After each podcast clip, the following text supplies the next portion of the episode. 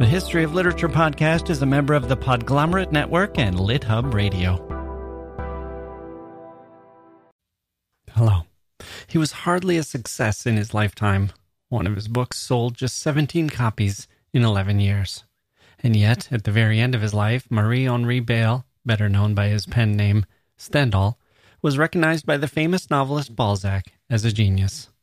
Today, we know him primarily for just two books but thanks to those two works, The Red and the Black and The Charterhouse of Parma, he is recognized as one of the key figures in the development of the novel. What did he do? How did he do it? And what does it all mean? The story of Stendhal today on the history of literature.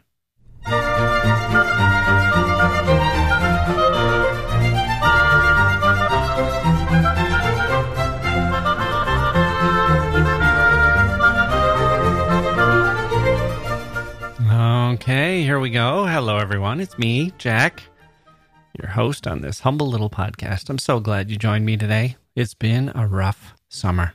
I've had some ups and downs, and I'm sure you have as well. I hope you are hanging in there. We're all going to make it through, people. We just need to keep our heads about us. If you're looking for a literary project this summer, and I know, I know there are plenty of literary projects to tackle, but here's one I recommend read some Stendhal if you haven't before, or maybe even if you have. The Red and the Black and the Charterhouse of Parma. I love them both.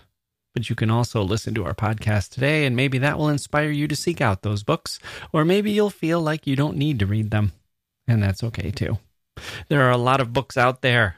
We all have our lists, and we all try to get to one more book, one more author, one more thing to absorb. You'll never get to all of them. You just need to make each reading experience a great one. That's the best you can do. And if I have some value here as someone who has gone into this mine over and over and can report back, that's that's how I feel sometimes. I'm like someone who's gone into a thousand of these mines, more than a thousand actually, but let's say a thousand. I've gone in with my flashlight on my helmet and reemerged all grimy, a little breathless and I can report back, yes, there are valuable minerals in here, or no, this one's dry, gentlemen, ladies and gentlemen, nothing here. Or big thumbs up. I'm exhausted, but by God, there is value down there to extract. Have at it, you fellow miners. Exploit this shaft to your heart's content. That's me. I like that version of me, that conception. I mean, I stagger off to the side where the crowd is eager to plunge into the mine, but I stagger off to the side and someone throws me a crust of bread and dumps some water on my face. They're trying to give me a ladle full of water to drink. They see that I'm hungry and thirsty, but they're too eager to go down to the mine themselves. And somewhere in me, even as I watch the crowd ignore me and head for the mines, I feel good about the role I have played. I'm up here dying I breathed in some fumes down there. I performed the sacrifice. And maybe I'm sick now, maybe near death. My body is battered and bruised from the journeys, but I'm inspired by the enthusiasm of those who are now headed into the mine themselves. And that feeling is what gets me headed back to the next mine and the next. And we'll do this all over again, won't we? My dear fellow miners, we'll do it again and again and again. So let's do this. Let's take a quick break, then hear from a few listeners, then dive into today's mine the fascinating world of a fascinating creature, a fascinating human being, the great French novelist Stendhal.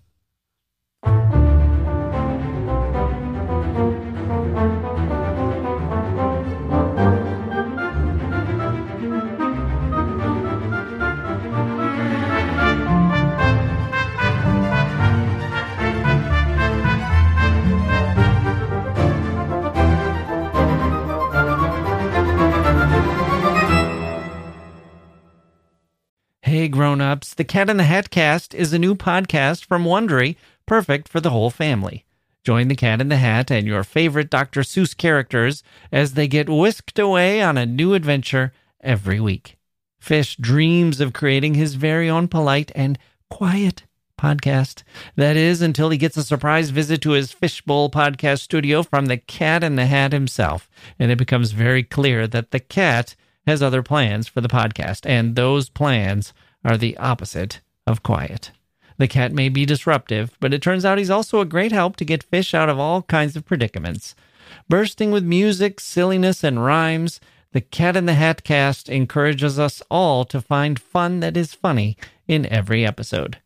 Sing along to new favorite songs, try your luck at Titanic tongue twisters, have some fun with wondrous wordplay, and most importantly, bring your family along for all of the adventures in the Cat in the Hat cast. Follow the Cat in the Hat cast on the Wondery app or wherever you get your podcasts. You can listen to the Cat in the Hat cast ad free right now by joining Wondery Plus in the Wondery app or Wondery Kids Plus in Apple Podcasts. Okay, here we go. Here's an email from Ivan or Ivan. I'll call him Ivan. Subject Fan email from a daily listener. Dear Jacke, my name is Ivan. I'm 24 years old, originally from Venezuela, but living in France since late 2015. I've been listening to your podcast since the beginning of the quarantine. I remember having searched for great podcasts about literature, and yours was often mentioned on Reddit and other platforms. Since I don't really enjoy audiobooks, every morning at 5 a.m., I check my podcast app and download one or maybe two episodes of the history of literature that I haven't listened to yet and go off and walk around the park for about two hours. I think that with this email, I mostly wanted to say thank you. You have no idea, or maybe you do, of the positive impact that your podcast has on its daily listeners, such as myself. P.S. As a suggestion, do you think you could maybe do an episode on Cormac McCarthy or Roberto Bolaño? That would be amazing. Best wishes, Ivan. That is fantastic. Thank you, Ivan. I'm so glad to hear that you're enjoying the show on your morning walks through the park. Two hours at five o'clock in the morning. It sounds kind of like heaven to me, actually. I'm an early morning person myself, except I don't go outside as much as I would like to. Usually I'm in the studio working away. But when I do go out, I love that feeling of being productive while everyone else is sleeping. Whether I'm exercising or traveling somewhere or just enjoying the planet as it comes out of its slumber. Those are some great moments. And now, in a strange way, I feel like I get to join you there in France in that park for those moments. Thank you for bringing me along. So, Cormac McCarthy is probably the most requested author, seems like, and Roberto Bolaño is not far behind. Luckily, our frequent guest, Mike Palindrome, El Presidente, is a huge fan of both, so we can put them on the list. I'm going to say that the fact that these two are often requested says something about the authors, but also something about our listeners. As you know, I like to go a little deeper into literature, a little farther back. I like contemporary literature, I read it, but I also like the passage of time when I'm considering literature. I like the sorting mechanism that time provides. It's as if we're panning for gold. Not every grain of sand is valuable. Sometimes we have to shake the pan a little and let the gold nuggets emerge. If you spend too much time chasing the book of the week looking for gold, you can spend a lot of time reading dirt. Sorry if I offend anyone with that. It's nice dirt as far as dirt goes. It's there's some really nice dirt, but you know what I mean. Gold is pretty nice too. But the other thing that I like about going a little farther back is that you get to see the history of these books. A book that comes out last year or the year before is still being written in a way. You can read it and admire it now, but the book itself doesn't have its own story yet. It's still being written by the readers who react to it. Will this book be influential? Will it have readers who understand it and treasure it and revere it? Or will they misunderstand it? Will it inspire anyone? Authors or readers? Will it cause revolutions or social change? Will it advance the development of a genre or form? Will it be lost and rediscovered and maybe lost and rediscovered again? Will it go on a syllabus and be read by millions? Or just a select few? That's all interesting to me because I'm interested not just in the books, but in the people who read them. So that's why I'm constantly resisting listeners who email me and say, Did you hear about this new book by so and so? It's amazing, or everybody's talking about it. And I think, Well, sure. It may be amazing and everyone may be talking about it, which is great. My hat's off to those books, but it's only half the story. The readers are the other half. Where are they? That part of the story is still in embryo. Let me wait a while before I dive in. Okay, that's a long way from Ivan. Oh, wait, I didn't finish yet. I think Cormac McCarthy and Roberto Bolaño are where a lot of listeners are. I was going to talk about that. Listeners aren't hooked like I am on this idea of needing to see the audience and their response. They like contemporary or near contemporary authors because why not? There's something fresh and exciting and relevant about more recent works. I get it. I get that. I get that I'm the oddball here. Oddball? Oddball? Whatever you however you pronounce that. I'm the oddball here. Fascinated by readers so much. Most people like a good recent book because the language is relevant, the people are relevant, the themes are relevant. Everything seems fresh. If there's a direction in there or advice or commentary, it's a direction or advice or commentary that's relevant now. But at the same time, my listeners, I think, are with me in the first thing I said the panning for gold business. They're not just chasing the flavor of the month, they recognize that there's a sifting process that helps to separate the good from the truly great. And they point to Cormac McCarthy and Roberto Bolaño and say, This is gold, Jacke. This is likely to stand the test of time. We're still sifting, but these look a lot like gold nuggets here. When people study our era, they'll look to these two. There's others as well. Some of them are authors we've already covered. If we hadn't done an Alice Munro episode or a whole string of them by now, as we have, I'm sure people would be asking for one. Or Murakami is another one. If we didn't have a Murakami episode, I'm sure I'd be getting a lot of requests for him in the email inbox. People recognize that those authors are gold too, and they're probably right. And I think they're right with McCarthy and Bolaño too. So they are on the list. Okay. That's a long way from Ivan, but thank you for the email, Ivan. Good luck to you. Okay. Time for one more. This one is awesome. I love this email. Subject Greetings from suburban New Jersey! Exclamation mark. Hi, Jacke. Another exclamation mark. Two for two. My name is Kaylee, and I'm a high school junior living in a small town in northern New Jersey. I started listening to your podcast about six months ago. I've never really been one for podcasts, but I happened to stumble upon yours in search of information on Anton Chekhov's Gooseberries, which I was reading in English class at the time. Wow. Let me stop there. What a great English class that is. My compliments to Kaylee's teacher. Back to the email.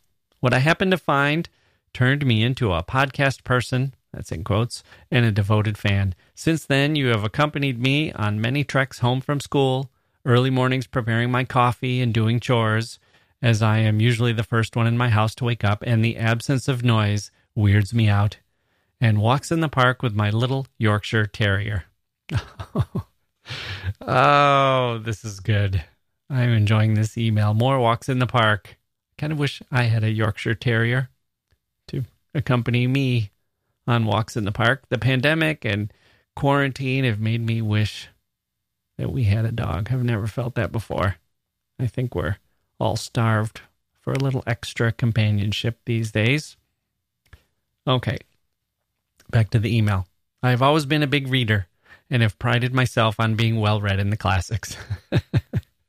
oh, this is so sweet coming from a high school junior. Off to a good start, she is.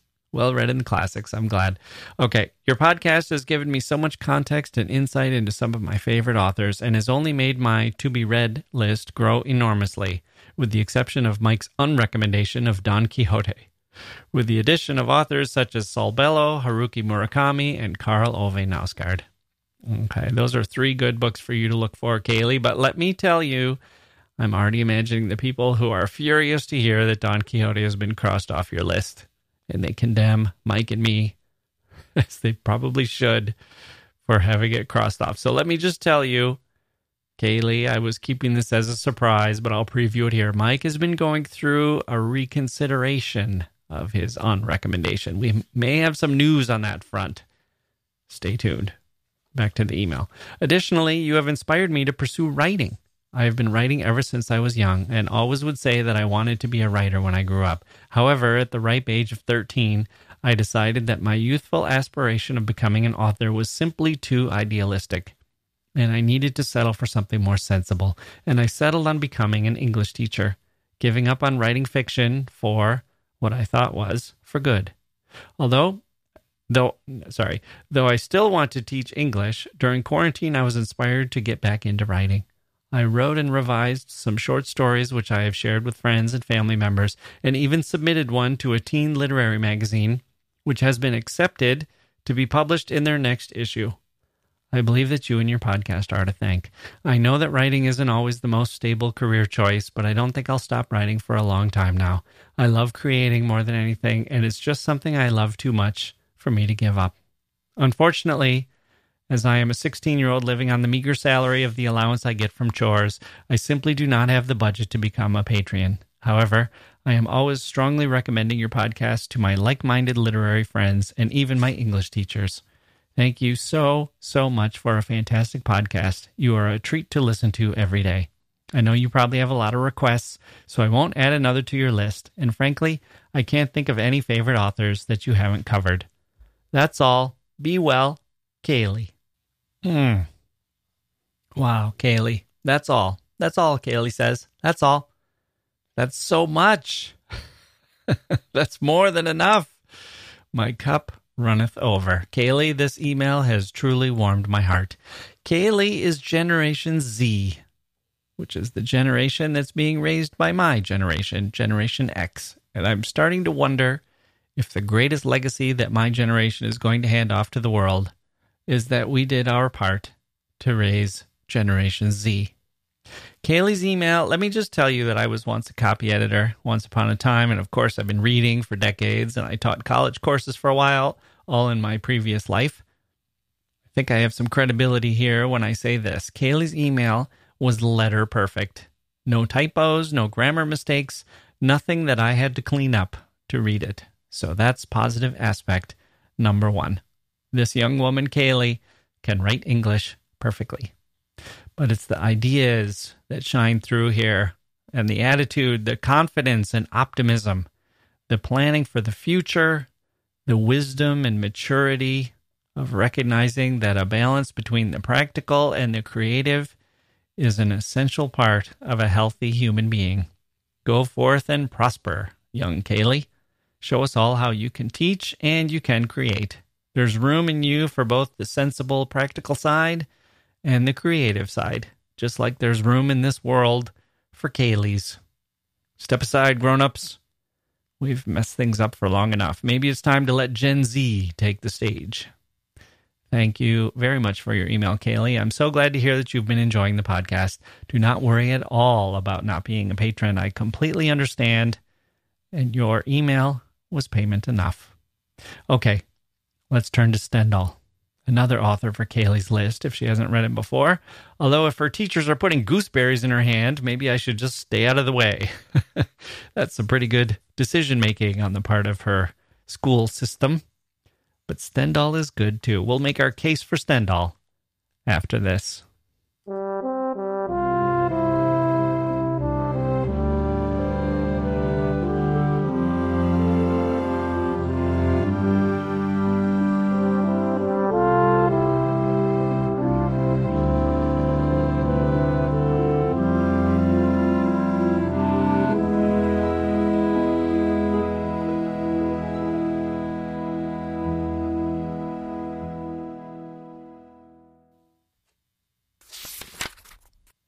Let's start with Stendhal's life, but let me give you some previews of what's to come. So much of Stendhal's life was about him not being a novelist that I don't want you to forget how important a novelist he eventually became. He's absolutely essential to a discussion of the history of the novel, in my opinion.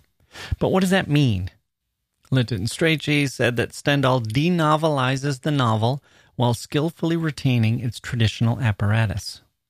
Balzac said of the Charterhouse of Parma that it often contained a whole book in a single page.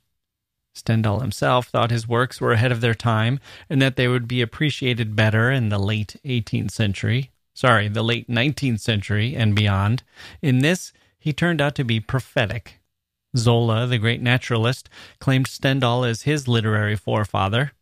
Paul Bourget, the early 20th century master of the French psychological novel, cited The Red and the Black as a classical novel of psychological analysis. Andre Gide said, Stendhal is the cuttlefish on which I sharpen my beak. Intriguing. We'll get there. Stendhal was born in the city of Grenoble in southeastern France.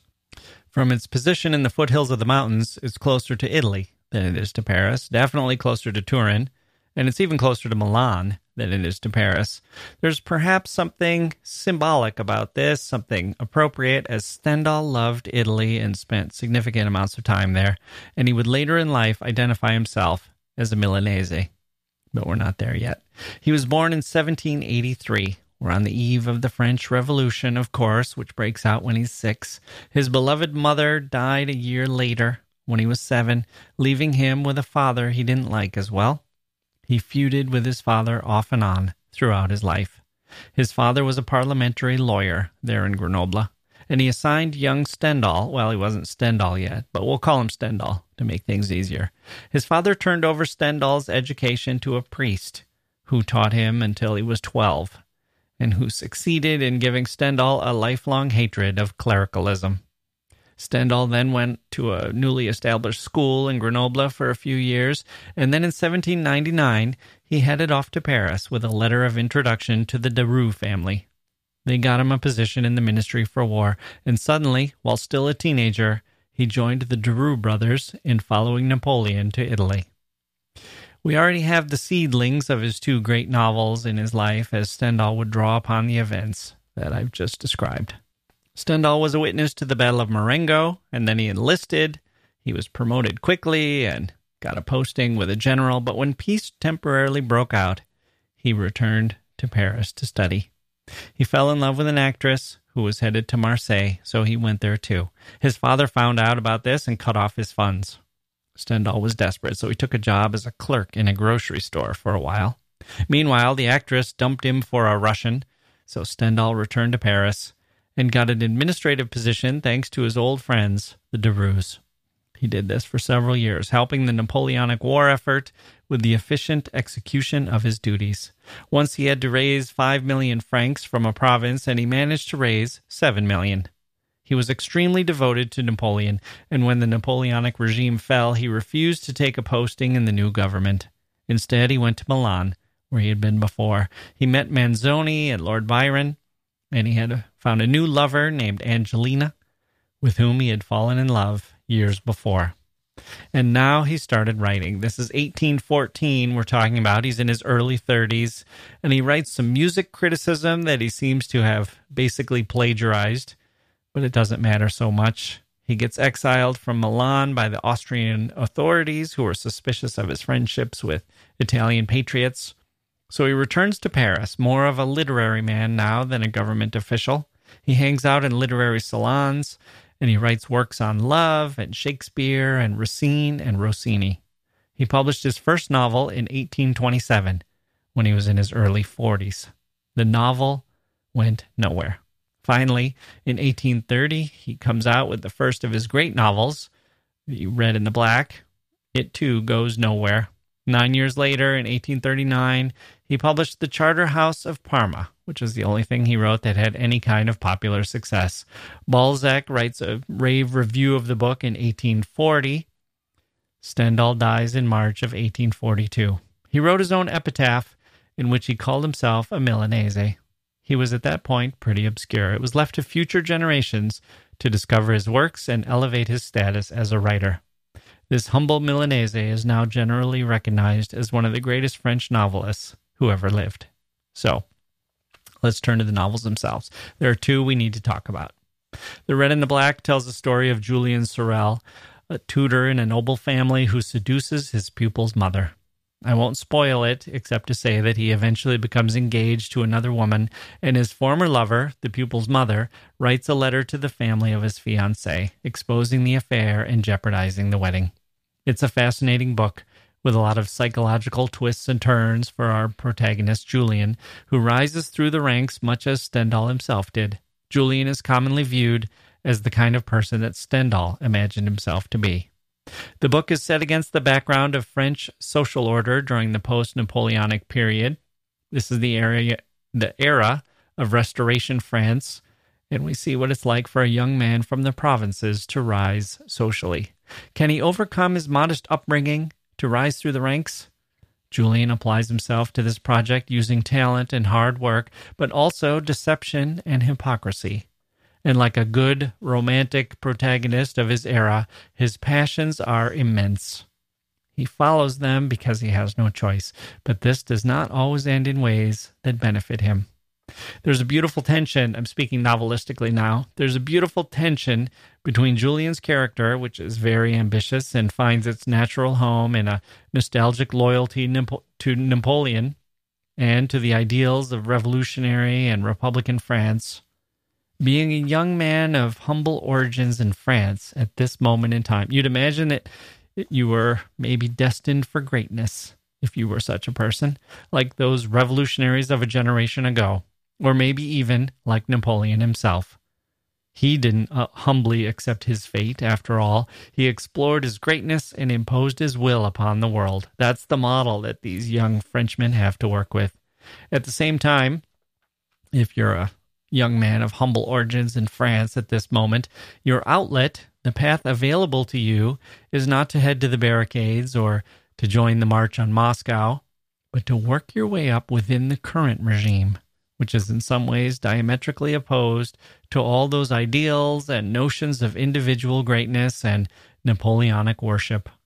What does it mean to be sincere in this context when everything in you is formed by a devotion to Napoleon and the Napoleonic spirit, and to be in a, a system where that's not only shunned, but doesn't get you anywhere.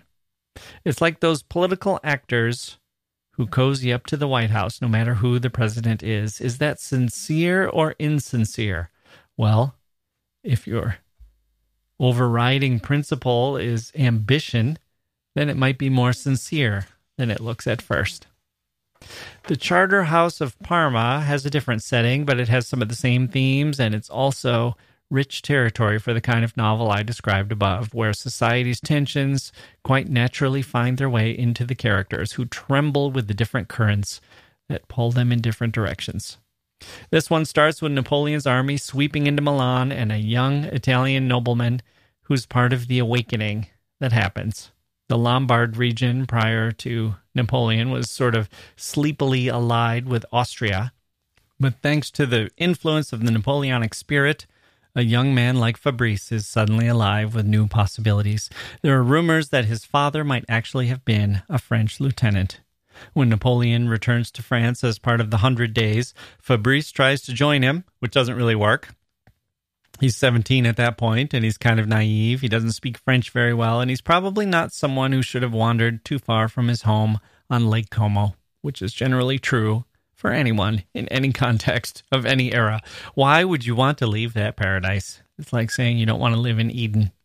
But in any case, Fabrice has some adventures and misadventures as he wanders through France. He's imprisoned as a spy at one point, and eventually he ends up on the battlefield at uh, the Battle of Waterloo wearing the uniform of a dead French soldier. It's chaotic and sometimes absurd, which is probably how battle felt much of the time, even though within the minds of the soldier there's also a lot of romanticization going on. The excitement is not terrifying, or not just terrifying, but also enchanting. The book then turns from battle to the court intrigues of Parma, including the rise of Fabrice's Aunt Gina, who becomes the Duchess Sanseverina, she tries to help Fabrice along the way. We see his rise as well as hers as the two struggle to overcome various challenges to their fortune. The book has been described as a romantic thriller thanks to its intrigue and adventures, but it's also an astute look at the psychology of flawed but appealing characters as they fight through the intricacies of society and court politics. Along the way, in these books, Stendhal proves himself to be adept at some usual novelistic techniques like quick character sketches and vivid characters, and foreshadowing and irony. Irony is what helps make the style seem fresh even today. Here's a classic Stendhal quote I love her beauty, but I fear her mind. End quote. Or, quote, Our true passions are selfish. Or, God's only excuse is that he does not exist. Or, a novel is a mirror walking along a main road. Those are so good. How about this one? If you don't love me, it does not matter. Anyway, I can love for both of us. And after moral poisoning, one requires physical remedies and a bottle of champagne.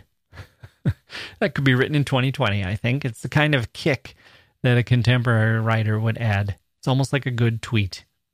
How about this one? A little bit of a longer passage here. Quote A man may meet a woman and be shocked by her ugliness.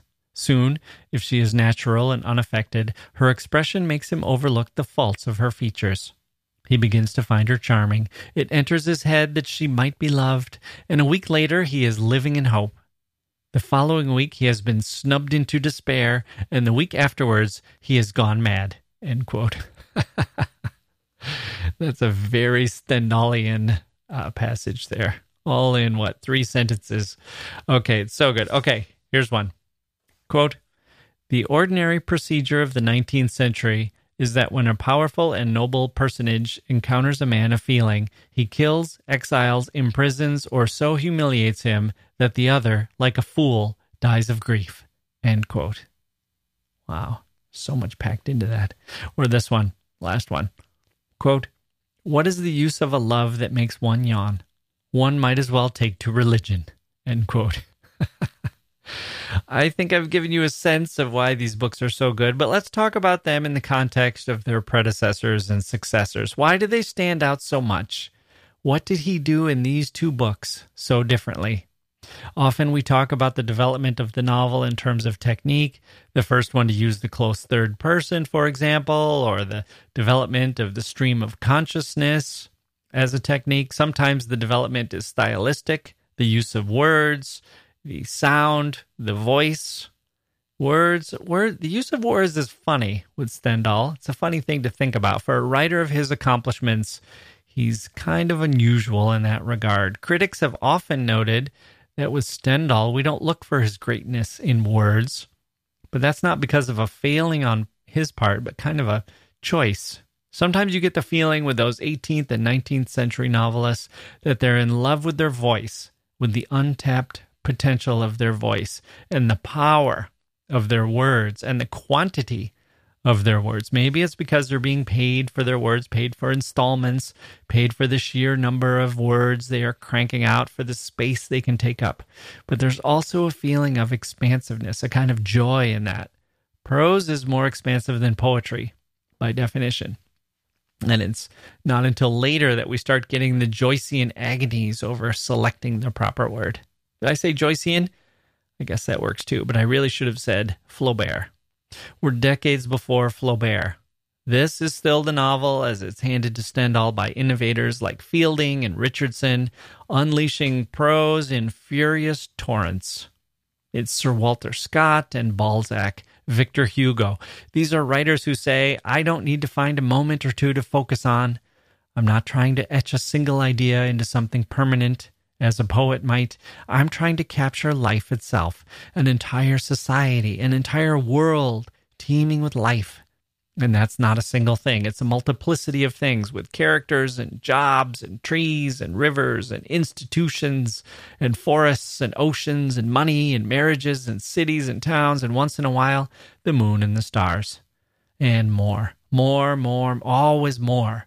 Here are my words, says Victor Hugo. I will take all this life into my brain and digest it all and deliver it back to you with my words. My words will be the world.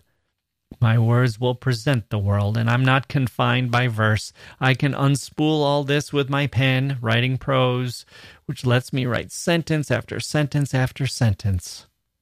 Stendhal is in that tradition too. That's the time in which he's writing, but he cares even less about words than a Balzac or a Scott. As John Bailey put it, for Stendhal, words get in the way. You feel like you're plunged into life itself. You're in the world. You're not reading about the world. Stendhal is often praised for going deep into the psychology of his characters, but it's Stendhal's psychology that's just as important here. He keeps us off balance, he keeps us guessing. Sometimes he's completely naive, as his enthusiasm seems so open and trusting, it's hard to believe it's real. He worships Napoleon openly, as the author seems to have done in real life. And he worships certain characters too. At the same time, he doesn't come across as hopeless, like those writers whose enthusiasms we don't share. When writers love something without qualification and they assume that you will also love it and you don't, the effect is terrible. It's like watching a bad stand up comedian. You know they think it's funny, and they must think that you will think it's funny. That might be worse. That they think you think it will be funny because you don't. And they don't get it. And it's awkward and embarrassing. And you think, what are you doing? I'm not with you on this. Your whole job is to get me to be with you. That's the number one thing. And I'm not. You've lost me. You're bad at this. Or at least you're not for me.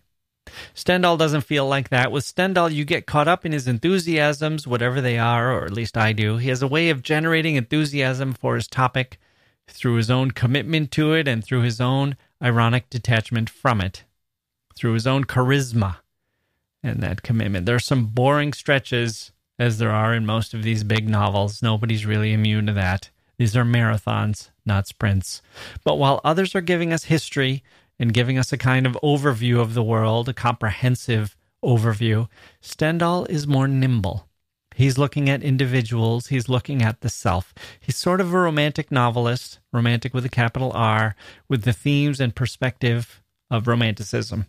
He didn't like romanticism, or he says he didn't, but there's an affinity there. His books have the kind of glorification of the individual and individual energy that chime in harmony with the bells that the Romantics were also striking. His voice is distinctive and personal, and he cares about the efforts of his characters to become distinctive and personal too. We see this in his essays as well. He cared about the rational, and he relied on his intelligence to create a kind of philosophy of life for himself, a system according to which one can live. It's a great 18th century project, not just to think it can be done, but to go ahead and do it, to view it as a worthy project. But Stendhal's living in the 19th century, the age of Napoleon, and even as he's setting out to be a great rationalist, he's aware that emotion can undermine everything you're trying to do, can and will. Remember how Ben Franklin said, I can perfect myself in his autobiography, and a century or so later, D.H. Lawrence said, No, you can't, you fool, and your efforts to do so have a choking effect. You're choking life you're draining life of everything good and important. Remember that? We talked about that in the D.H. Lawrence episode. Well, Stendhal sits between Franklin and Lawrence chronologically, and he embodies both points of view as well, all wrapped up into one. How does that outlook translate into the novel? His characters aren't static. They go through changes rapidly. They have different emotions, different ideas, different states of mind. Other novelists could do this, but they don't or they didn't always do it back then. A dull character often stays dull. An earnest character stays earnest. A passionate character remains passionate. Headstrong is headstrong. Stendhal is quicker than that. Quicksilver, he's often called. A character might be earnest in one moment and cynical in another, patient here and impatient there. Isn't that true to life? It feels that way to me. I see that in myself and in everyone I know. So there's that advantage makes the characters seem lifelike, but it also keeps the reader on edge. Plots are formed, I'm talking generally here about plots, not just about Stendhal. Plots are formed by characters responding to events. Characters make choices. If you have a character who is, let's say, kind and charitable, then you can throw events at them, and the plot is going to be that of a kind and charitable person being tested or challenged or rewarded or punished. There's a story there, and it can be a satisfying story. And what we call a character arc is the notion that a good story must take that kind and charitable person and change them in some way by the end. They have to be transformed. But even this is a little predictable. That miser will turn out to be generous. That angry man will soften. The naive ingenue will become will learn to become more cynical. And it takes a long time to get there, and we are often ahead of the author. Stendhal is is different. It's different. It's a different experience when you read Stendhal. If a character is trusting at one moment and cynical at another, because after all, we are all trusting at times and cynical at times, so it rings true. That's how humans are.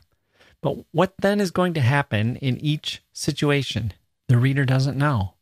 You can't predict. Each situation becomes more immediate and feels more spontaneous. Our plot can form out of two components. It's not just the events arising in the character's path that will shape the character as the character slowly undergoes a transformation. In this case, the Stendhalian case, the character is capable of changing shapes on their own or of shaping the events that he or she encounters, not in some predictable one sentence summary kind of way, but in a more dynamic way. It's like the difference between watching a comet streak across the sky and watching a firework go rising up, knowing that the white flash is going to burst into a dazzling display, but you don't know yet what those colors and shapes are going to look like. That's what's so appealing about Stendhal. His characters flounder, they aspire to greatness, they want things, they suffer under restrictions, and they strive to shed those restrictions. But mostly, they are people. People who can live and breathe and contradict themselves and change and can surprise us all the time. They're human versions of fireworks. And for those of us sitting on the ground, our eyes trained to the sky, they can make us catch our breath. They can make the heart pound. The white light flashes into view, it soars into the heavens, and we wait for the sound and the fury, the explosion and the dazzle.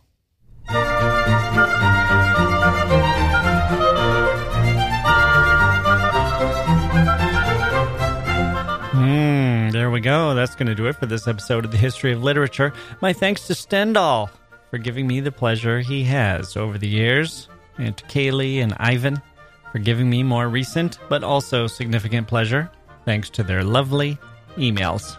Wow, this was a quick one. Speaking of explosions, came and went. I hope there was some dazzle in there for you too. Support the history of literature at patreon.com slash literature and historyofliterature.com slash shop.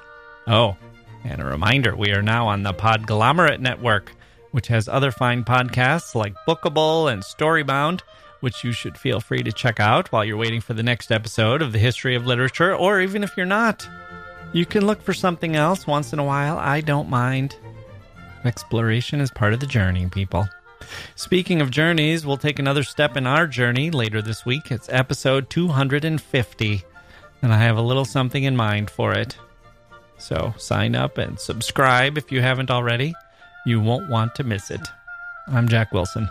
Thank you for listening, and we'll see you next time.